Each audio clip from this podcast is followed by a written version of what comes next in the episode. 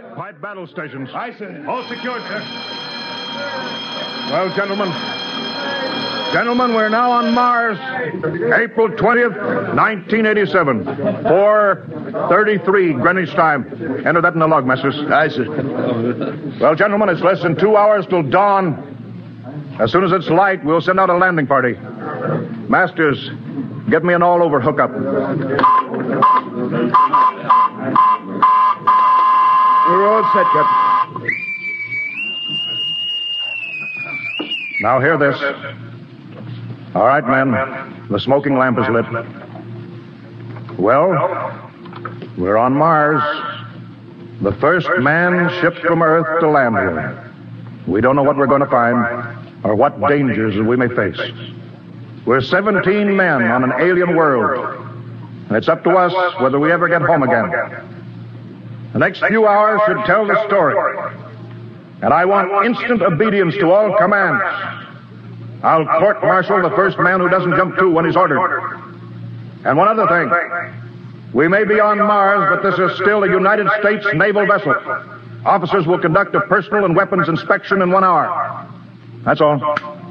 An inspection, Captain? Now? Mr. Lustig, we've got an hour and a half to sweat out before we find out what's outside that airlock. I'd rather have a man worried about his stripes than about what's waiting outside on Mars.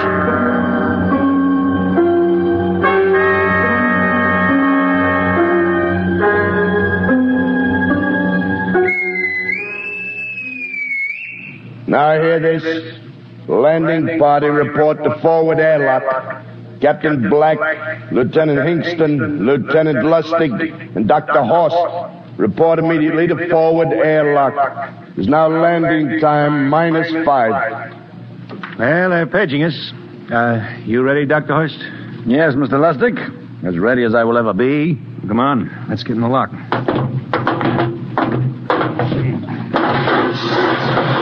Hingston, Lustig, and Horst reporting in the airlock.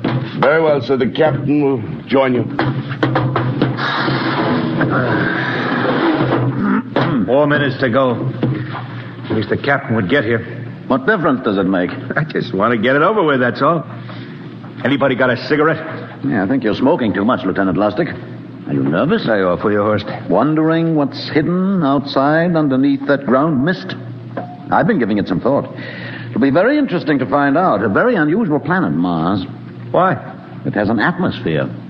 A wonderful thing, an atmosphere. Where you find one, you uh, find life. You mean Martians? What do you think they'll look like? Who knows? Intelligent life can take many forms. You mean they may have green skins and eyes on stalks or something? The comic book conception is possible, of course. Or they may have developed far beyond us. Perhaps they have a science that can produce weapons far more dangerous than our atomic missiles. You think we may have to fight our way up? After all, we are invaders. Now hear this. Landing time minus two. All right, all right, we heard this. You know what I'd like to find outside that airlock? Good old Illinois. Ever been there, Lustig? Uh, only Chicago. Well, you ought to see my hometown. Green lawns, big white houses. Sounds like my hometown. My grandmother used to have one of those iron deer on the lawn. Every Halloween, we'd paint it another color. One time, we painted it black and white like a Holstein cow. Where does your family live, Dr. Horst? I have no family. When I was a child, they were gassed to death in the Dachau concentration camp. Tough. No, it has its advantages. I have no ties on Earth. Nothing to lose now. I imagine I'm the only one on board who is free to enjoy our present peculiar position. All right, Masters, you can button it up now. Aye, sir. Well, gentlemen, check your sidearms. In one minute, we'll be the first men to set foot on Mars. Quite an honor, eh? As long as the medals are not rewarded posthumously.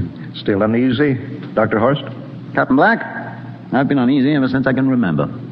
On Earth and on Mars. Well, 30 seconds. Give me the intercom phone, Lustig. Yes, sir. Masters, Aye, sir. Battle stations are to be manned till we return. If we're not back in two hours, I want no rescue party sent out. Blast off and save the ship. You understand? Aye, sir. All right. Five seconds. Four. Three.